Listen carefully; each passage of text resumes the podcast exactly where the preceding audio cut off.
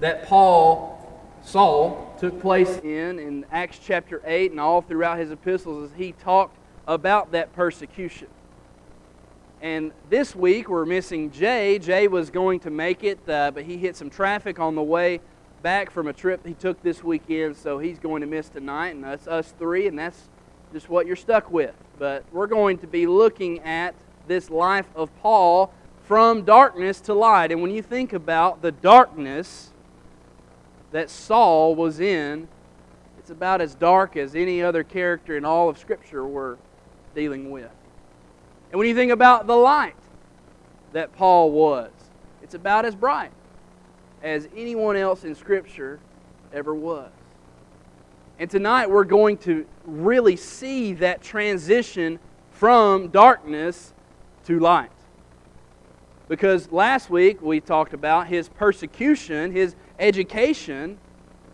This week we're talking about his conversion, as we look at Acts chapter nine and the other retellings of his conversion throughout the book of Acts, as well as uh, throughout his epistles. So this week we're going to be starting in Acts chapter nine.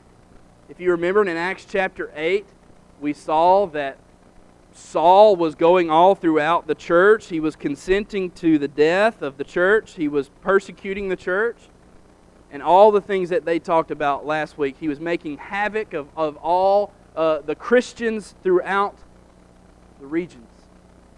In Acts chapter nine, he picks, we pick up right there in verse one. We're going to read verses one through nine and possibly have some thoughts. In Acts chapter nine, in verse one, it says, "Then Saul, still breathing threats and murder against the disciples of the Lord, went to the high priest. And he asked for, for letters from him to the synagogues of Damascus, so that if he found any who were of the way, whether men or women, he might bring them bound to Jerusalem. And as he journeyed, he came near Damascus, and suddenly a light shone around him from heaven. Then he fell to the ground and heard a voice saying to him, 'Saul, Saul, why are you persecuting me?' And he said, 'Who are you, Lord?' And then the Lord said, 'I am Jesus, whom you are persecuting. It is hard for you to kick against the goads.' So he, trembling and astonished, said, 'Lord, what do you want me to do?' And then the Lord said to him, 'Arise and go to the city, and you will be told what you must do.' And the men who journeyed with him stood speechless, hearing a voice, but seeing no one. And then Saul arose from the ground, and when his eyes were opened, he saw no one, but they led him by the hand and brought him into Damascus. He was there three days without sight, and neither ate nor drank." And so this is where Saul is as he begins to literally see the light as he's on his way to Damascus, on his way to consent to the death of these people who followed the way. Guys, what are your thoughts as we begin this study of these first nine verses tonight?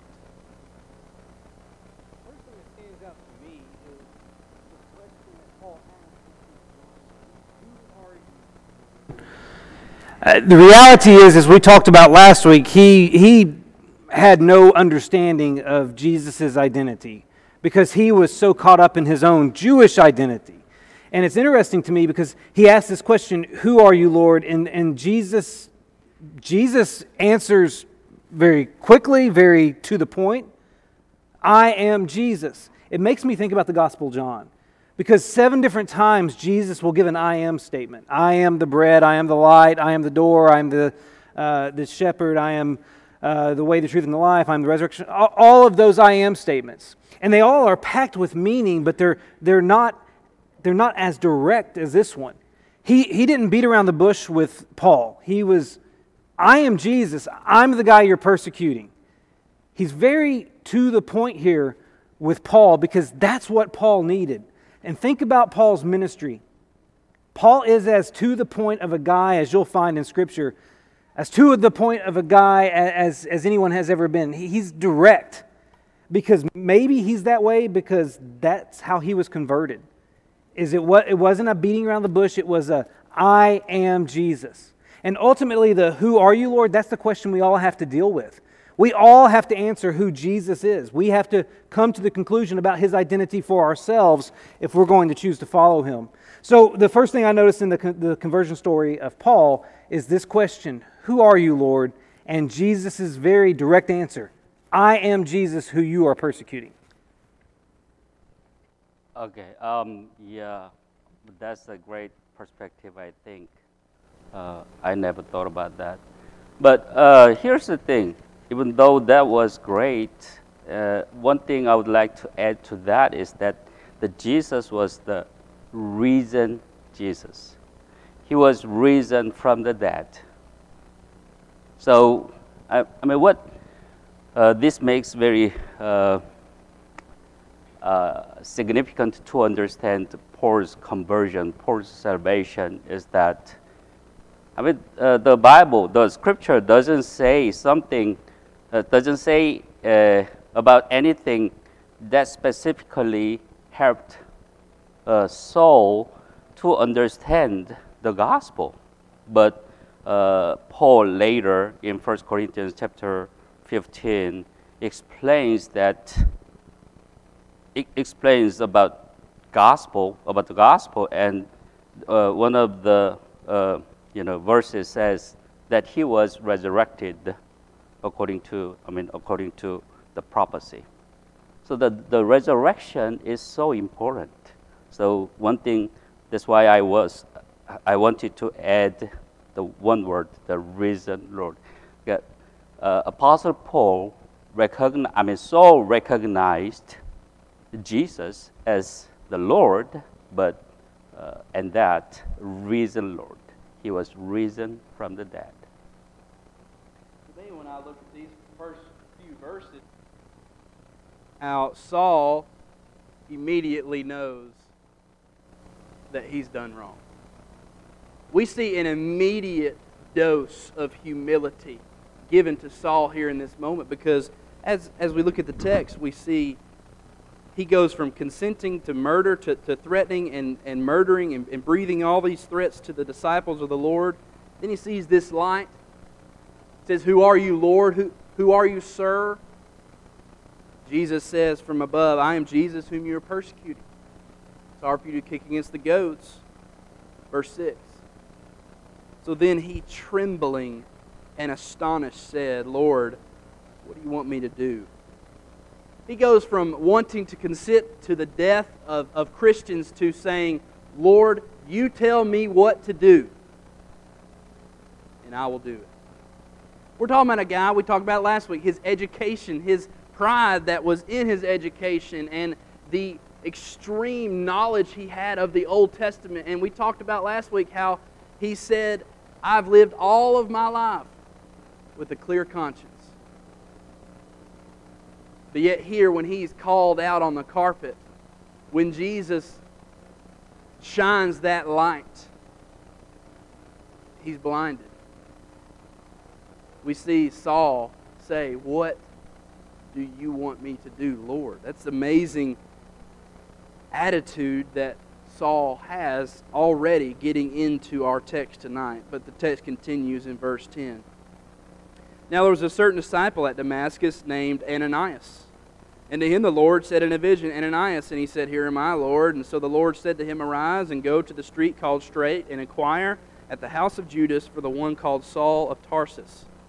For behold, he is praying. And in a vision he has seen a man named Ananias coming in, putting in his hands on him so that he might receive his sight. Then Ananias answered, 'Lord, I have heard from many about this man, how much harm has he done to your saints in Jerusalem. And here he has authority from the chief priest to bind all who call on your name.' But the Lord said to him, 'Go, for he is a chosen vessel of mine to bear my name before Gentiles, kings, and the children of Israel. For I will show him how many things he must suffer for my name's sake.' And Ananias went his way and entered the house, and laying his hands on him, he said, 'Brother Saul, the Lord Jesus, who appeared to you on the road as you came, has sent me to you that you may receive your sight and be filled with the Holy Spirit.' And immediately there fell from his eyes something like scales, and he received his sight at once and arose. He was baptized. So when he had received food, he was strengthened, and Saul spent some days with the disciples at Damascus. You know, it's interesting looking at this part of the conversion story, really the moment that he has gone from darkness to light, from literally being blind to being able to literally see. It's amazing how quick this turnaround is. It's amazing how this is a blink and you missed it moment in Scripture. You know, if if if, if you're reading a book and you, I, when I read books, I start to do, I start to lose my train of thought. That's why I don't like to read. Uh, all these reading comprehension quizzes. Thanks a lot, teachers. Uh, th- thanks a lot. But when you read throughout the Bible, you read the beginning of the book of Acts, you read chapter eight, and let's say that you aren't paying attention as you read chapter nine, and all of a sudden, the rest of the book of Acts is about this guy who used to kill Christians. It's amazing to me the fundamental shift that we see. In this text, in these very few verses, Saul has gone from being the church's number one enemy to the church's number one asset, because Christ has chosen him to be the chosen vessel to the Gentiles. Y'all have any thoughts as, before we go to the next retelling of his salvation? Ananias stands out to me. Because here's a guy who's been given one of the most difficult assignments. His assignment is to go convert a guy that kills Christians. Would you like that assignment? I, but Ananias, and, and you can see the hesitancy in Ananias, because in verse thirteen he's like, he says, Lord, I, I've heard from many about this man, how much evil he has done to your saints. And here he has authority from the chief priest to bind all who call on your name. Ananias is scared to go. But he ends up going. And that makes him different than a guy in the Old Testament called Jonah.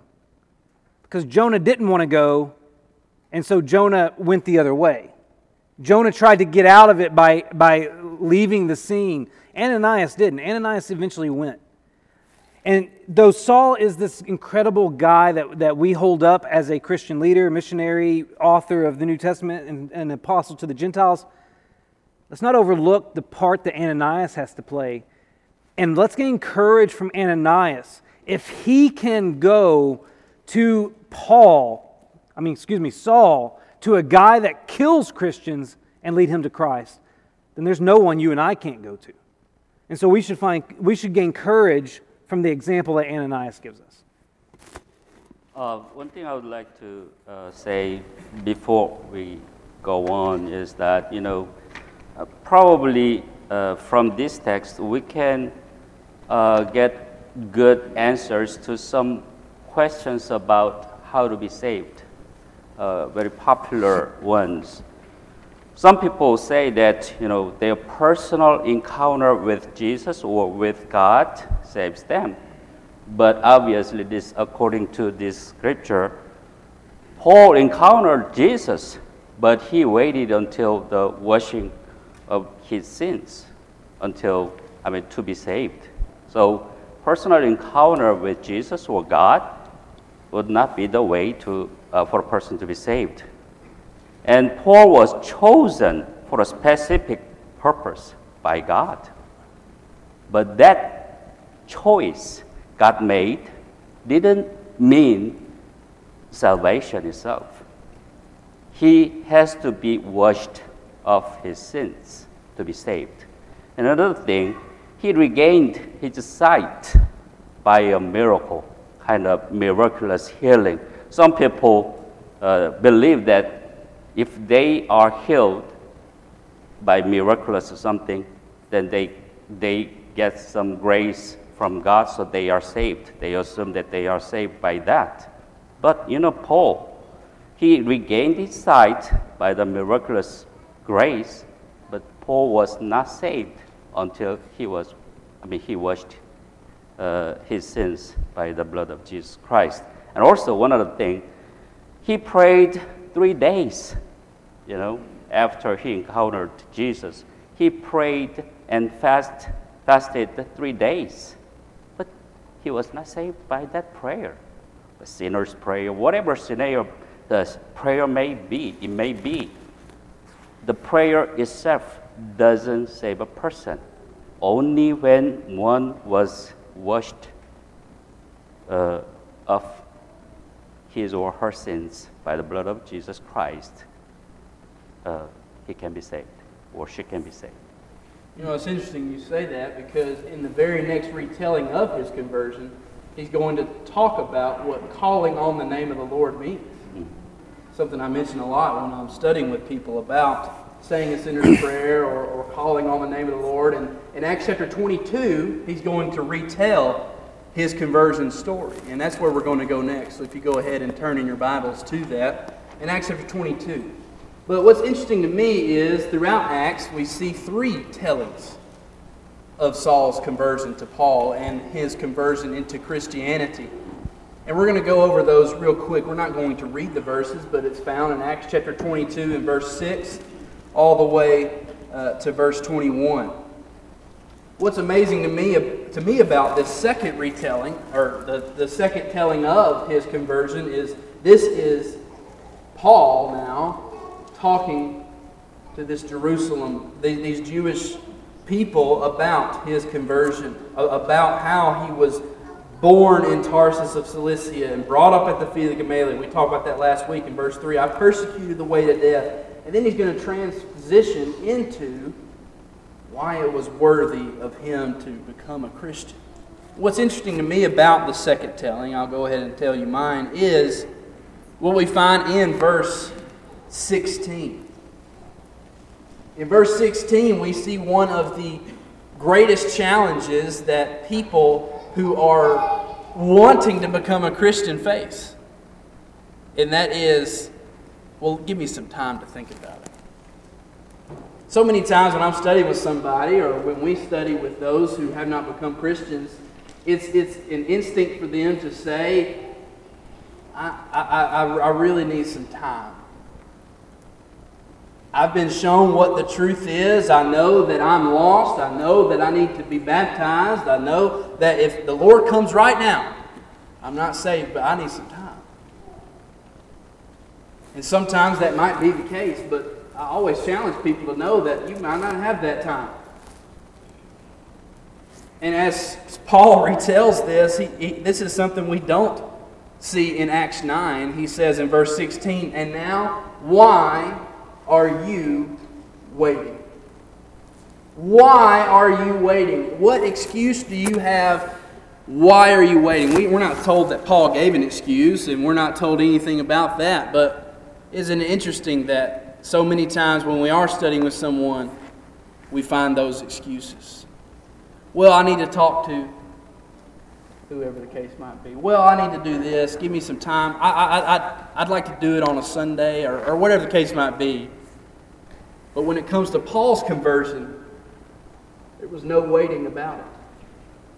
Paul was called to be that chosen vessel. He was called to be the, the, the chosen vessel to take the gospel to the Gentiles. And there was no time to be spared. Arise and be baptized and wash away your sins. Here it is again, what I was saying earlier. Call on the name of the Lord. What does it mean to call on the name of the Lord? It is it is to submit, it's to obey. And it's not just like Mingyu was saying, just to say a prayer of forgiveness. But it's to submit to the to obey the gospel through baptism and washing away your sins. What are your thoughts on the second telling of Saul's conversion? What I find interesting is actually back at verse eleven. You, you talk about this surrender aspect of uh, conversion that's involved in, in Paul's conversion and in ours. It's interesting to me in verse eleven that, that Paul says, "Since I could not see because of the brightness of that light, I was led by the hand by those who were with me and came into Damascus." Jesus utilized this blinding light in a unique way for, for Saul that, that Saul definitively needed. Saul needed to be blinded for him to realize just how spiritually blind he was in this scenario. And he was, here's a guy who we talked about last week, was so proud of all of his accomplishments. And now here he is, and he can't even walk forward on his own. So he's got to have assistance.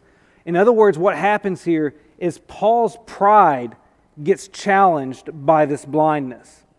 And it's going to force him to make a decision to deny himself, take up his cross, and follow Jesus. And, I, and so I think when we when we talk about the surrender that Ben, Ben has uh, already alluded to, we have to we have to notice that the whole process that Saul had to go through in this conversion, that, that involved his blindness, was all part of the process to get him to understand, you've got to surrender to me. You're not in charge anymore. It's not about you. And, and I think that's a significant observation with the reason, to help us understand the reason blindness was involved in converting Saul. Again, it's a great perspective. I have never thought about that. But, you know, um, it was very interesting for me to um, uh, study, I mean, prepare this, uh, studying the scripture, uh, because uh, without Paul meeting the risen Lord, Uh, how, I mean, could it be possible for Paul to to realize his blindness, his, you know, his sin and his whatever he had to uh, remove uh, from himself? I, I don't, I can't imagine he could do he could do so without meeting the risen Lord, because the risen Lord, the Jesus, was dead. When Saul was persecuting Jesus and his followers, Jesus was already dead. So he was kind of beating the air. He was, I mean, in his mind, if Paul, I mean, if Saul was right, he was fighting against a dead person. But he was risen, he was alive.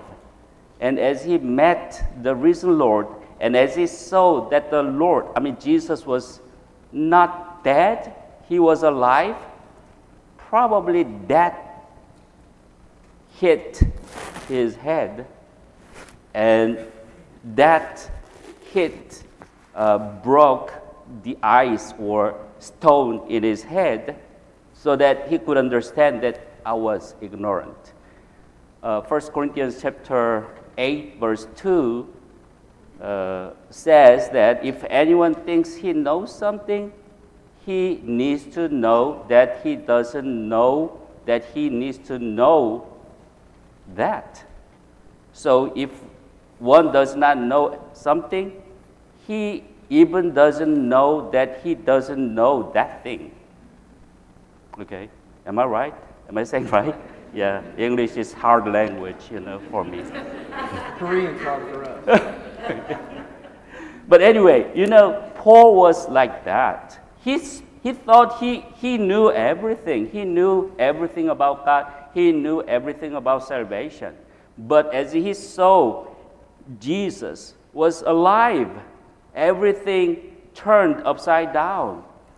And he, like Carl mentioned, you know, he realized that, you know, probably what I believed uh, as truth may be wrong. And it changed. So I think the re- I mean meeting the re- risen Lord, the uh, the realizing the truthfulness, I mean truth of resurrection is the key for Paul to be converted.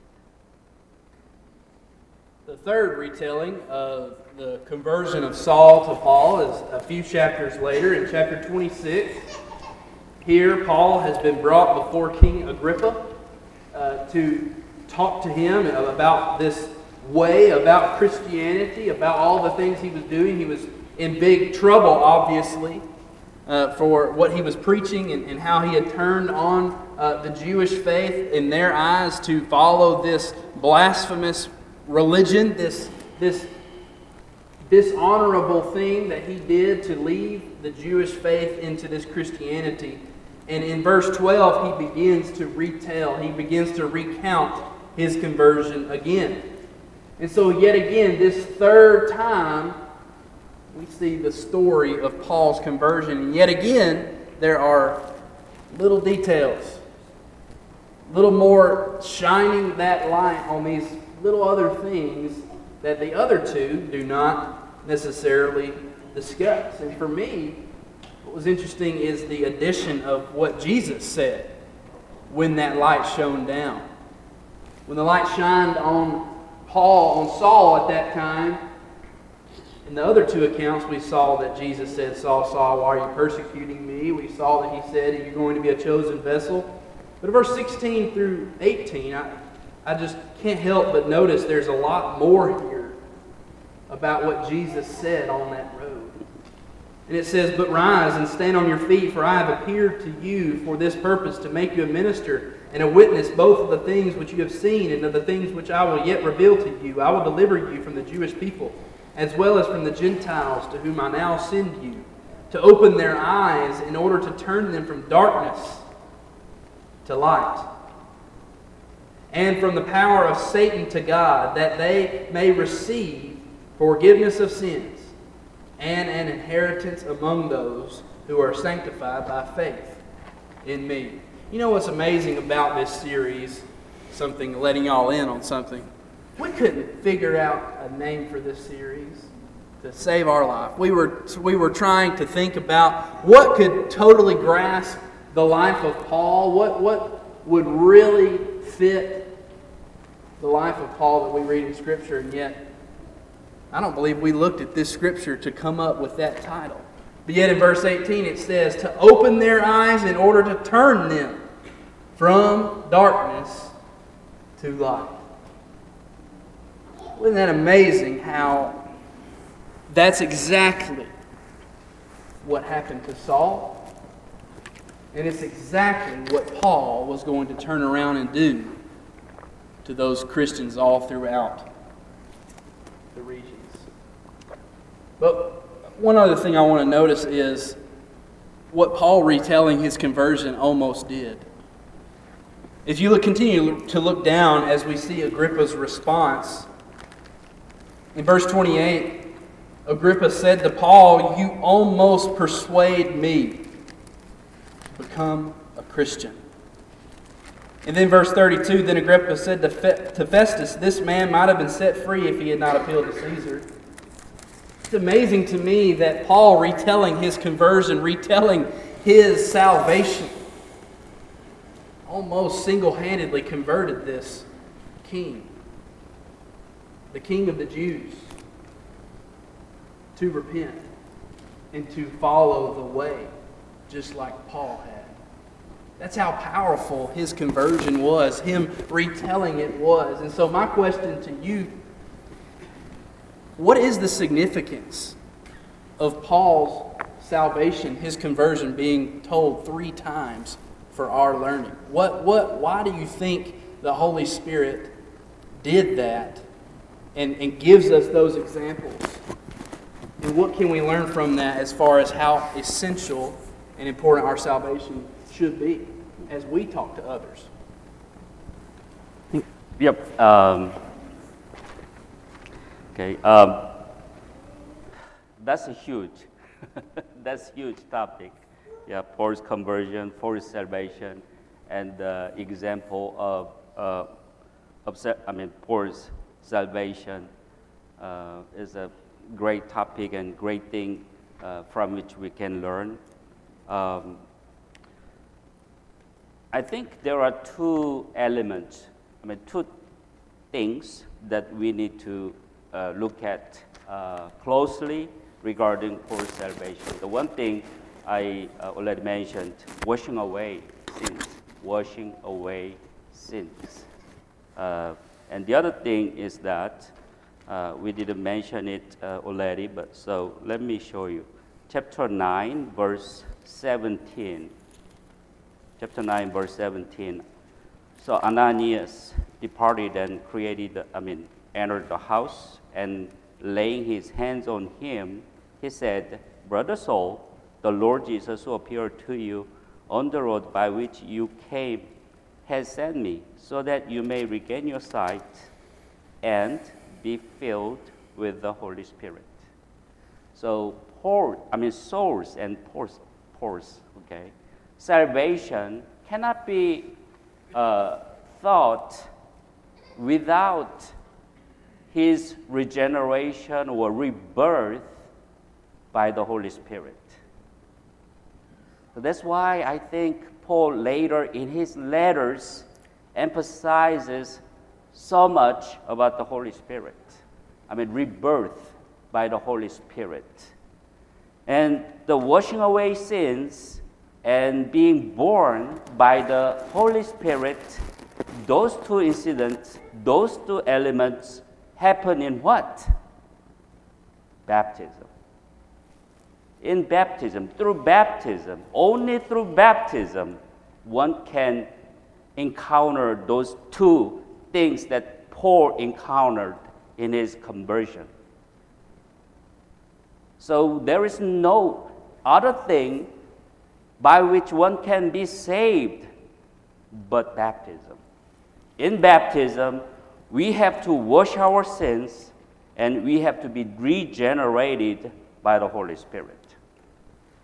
So that's, that's uh, I mean, I'm trying to summarize what I understand uh, about salvation, especially uh, through Paul's uh, conversion here. So wash away your sins. It is about the former life. We have to deal with the former life, sinful life. We have to remove the guilt of our sins. And then we have to be reborn. We have to be born again by what? By the Spirit of God, by the Holy Spirit. And if you look at uh, Titus chapter three, verse four, I think uh, that scripture gives us uh, Paul's idea of salvation regarding these two elements very clearly. Titus chapter two, verse four. I mean, chapter three, verse four. But when the goodness and loving kindness of God, our Savior, appeared, He saved us not because of our uh, because of works done by us in righteousness, but according to His own mercy, by the washing of regeneration and renewal of the Holy Spirit, whom He poured out on us richly through Jesus Christ, our Savior. So, washing away our sins and being born again by the Spirit is the necessary two elements for a person to be saved. So that's what we have to learn from Paul's salvation. You know, you were you were asking us uh, um, what's the significance of there being the, th- the three tellings? What, uh, what what's No, I mean, you did a great job. I wasn't, I'm not criticizing you. So, but as you asked that, I was sitting here thinking, no other conversion account gets three retellings. You know, we you go through the book of Acts and you have several several people who are converted, but but no one gets their story told three times. Cornelius gets two, but I don't think anybody else gets three. Um, and, and so I, I was pondering that as you posed the question. I thought, well, maybe maybe the reason we get Paul's three times is because Paul's going to be, as you heard Mingu talk about, the guy that tells us the most about salvation. The, the single author who says the most about baptism in particular, but who really communicates the theology of salvation better than anyone else. And so you journey through his writings and you come to uh, passages like Titus two, or you come to a passage like Romans six. Romans six uh, uh, verses three through four. Do you not know that all of us who have been baptized into Christ Jesus were baptized into his death? We were buried therefore with him by baptism into death, in order that just as Christ was raised from the dead by the glory of the Father, we too might walk in newness of life.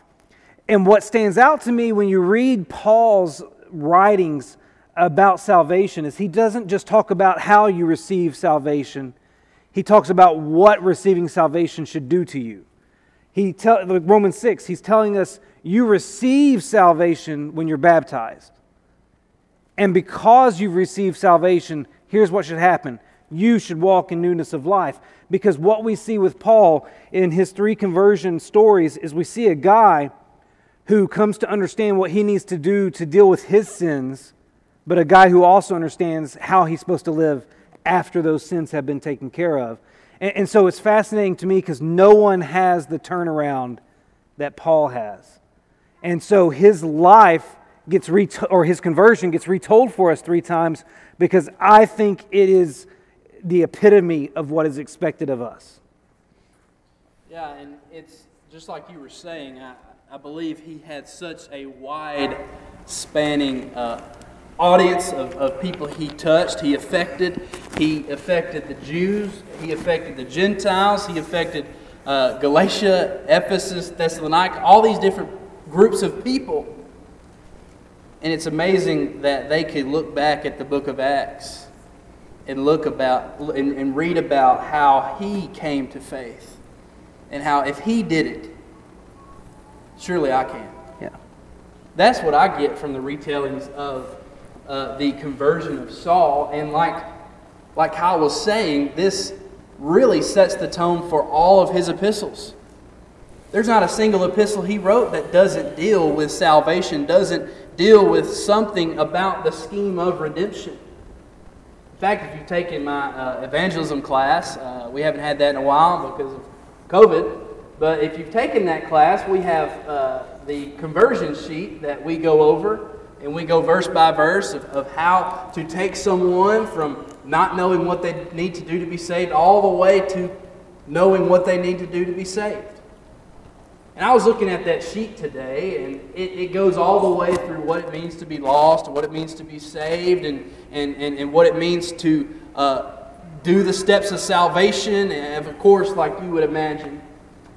Then at the bottom it talks about what the church is, and, and how we can become a part of the church, and, and all, all of the things that they need to know in order to be saved.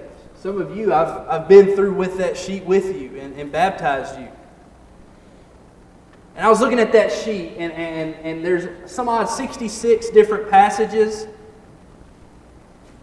forty-nine percent of those passages come from the hand of Paul. forty-nine percent of all of those passages that, that I go with with people come from Paul.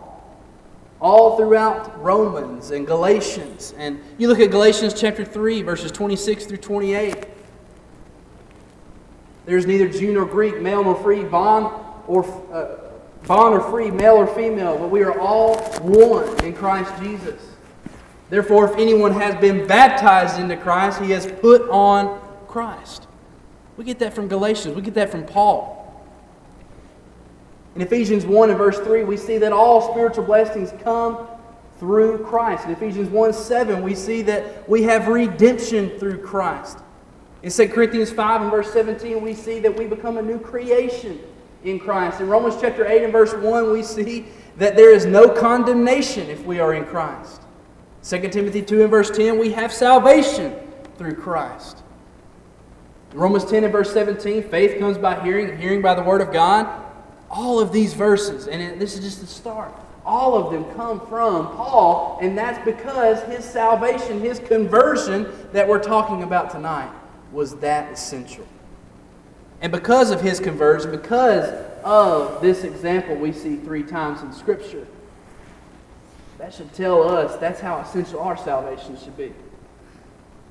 It should impact us the exact same way it impacted Saul. It should be something we never forget.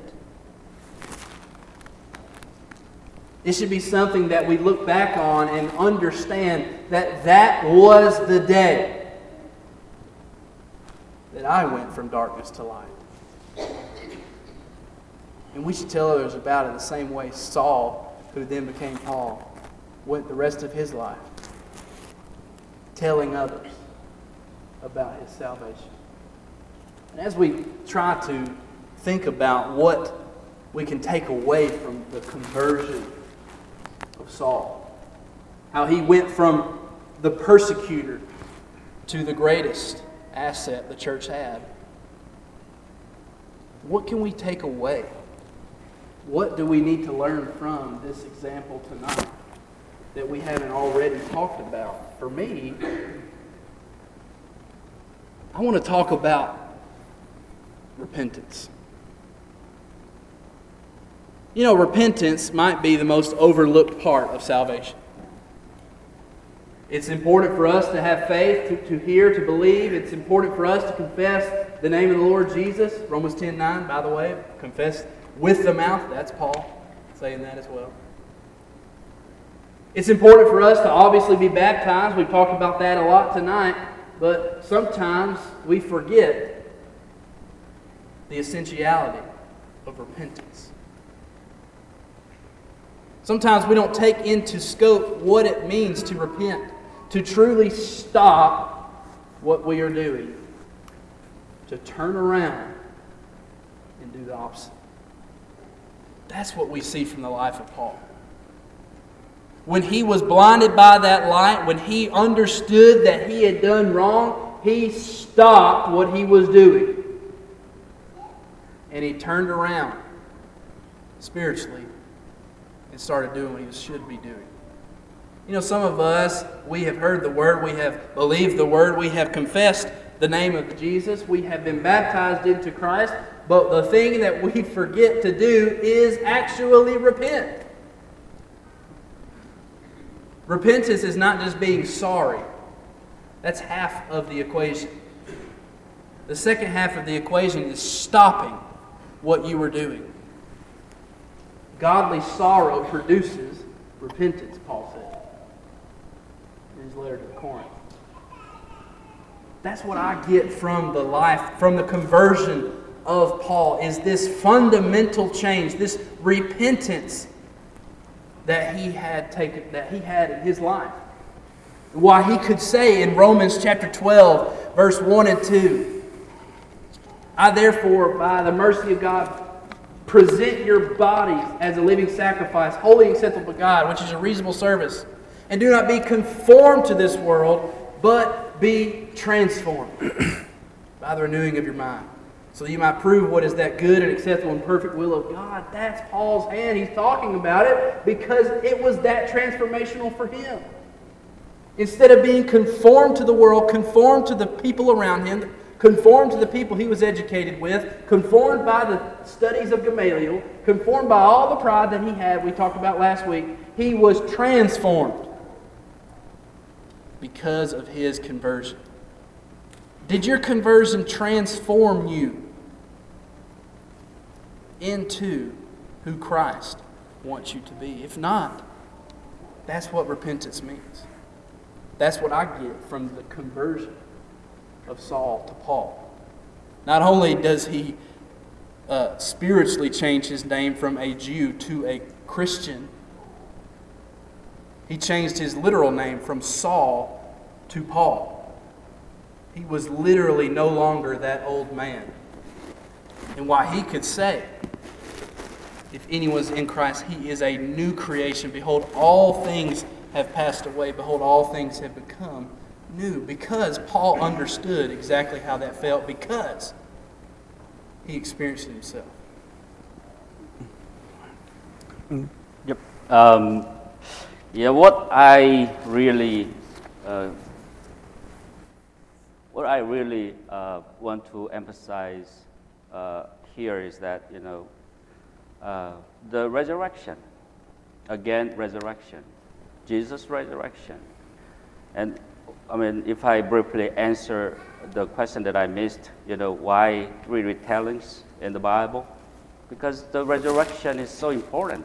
Actually, uh, the scripture is talking, uh, talking about Paul's experience of encountering Uh, encounter with uh, Jesus, the risen Lord, but it itself is a witness of the resurrection.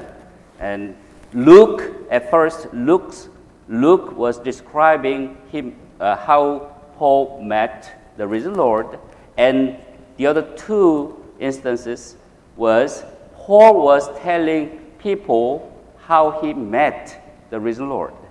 So the Luke, the author of the book of Acts, and also Apostle Paul, I mean, Saul at the time, I mean, Paul, they were telling about the resurrection, the risen Lord. Why? Why three times of retelling? of the, res- uh, the, the meeting, I mean, Paul's encountering the risen Lord, because the resurrection, resurrection of Jesus is the focal point of our salvation, of the gospel. Uh, and so later in Paul's epistles, we can find that Paul is always connecting salvation with resurrection, by the power of resurrection, by the power of God who raised Jesus from the dead, will be saved. We are saved.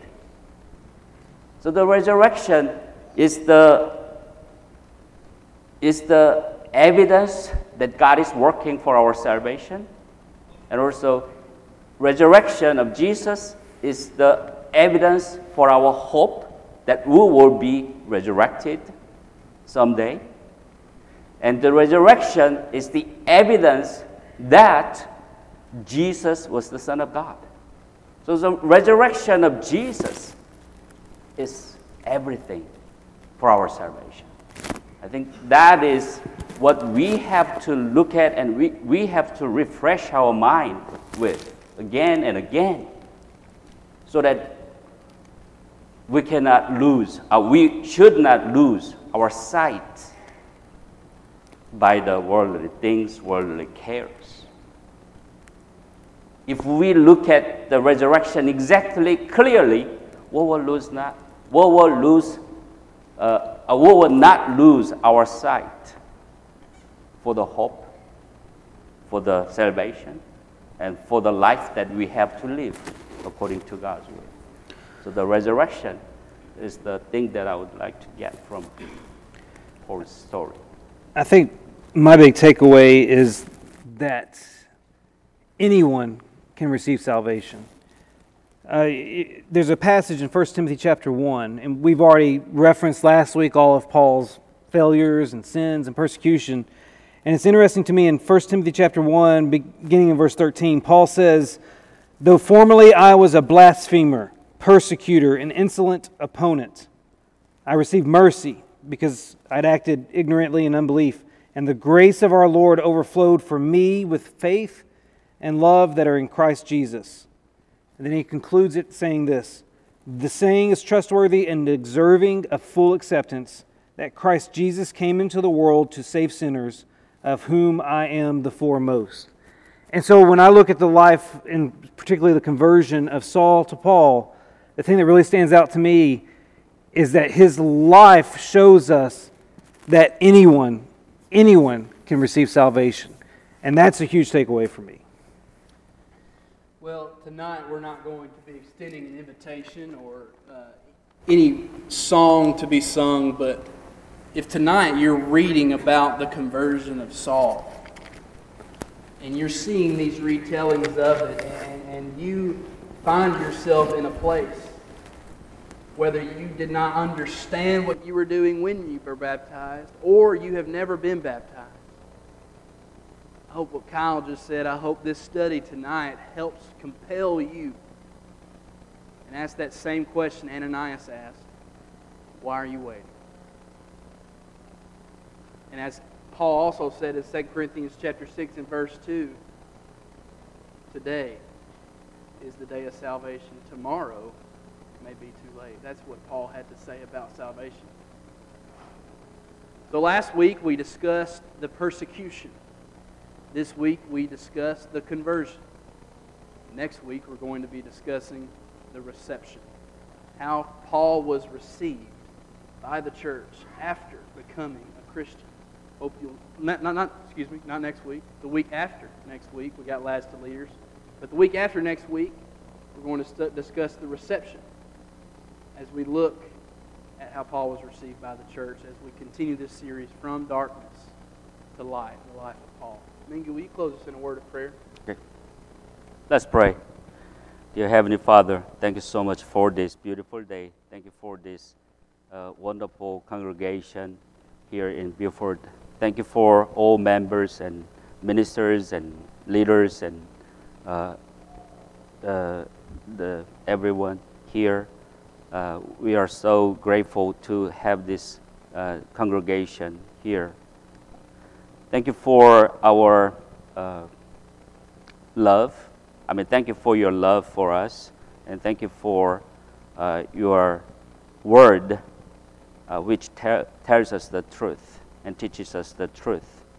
Uh, thank you for Paul's story and Paul's teachings uh, by which we can understand your will better. We can uh, we keep equip ourselves better. Uh, thank you very much for everything that we have uh, as Christians. Uh, please bless us as we continue the ministry uh, to spread out these blessings uh, to our community in going and doing. Um, thank you for this time, and thank you for the members who are attending this uh, this study. Please bless them too. Um, thank you for Jesus, our Savior, uh, who shed blood for us, and by which uh, we could be washed of our sins. In His name we pray. Amen.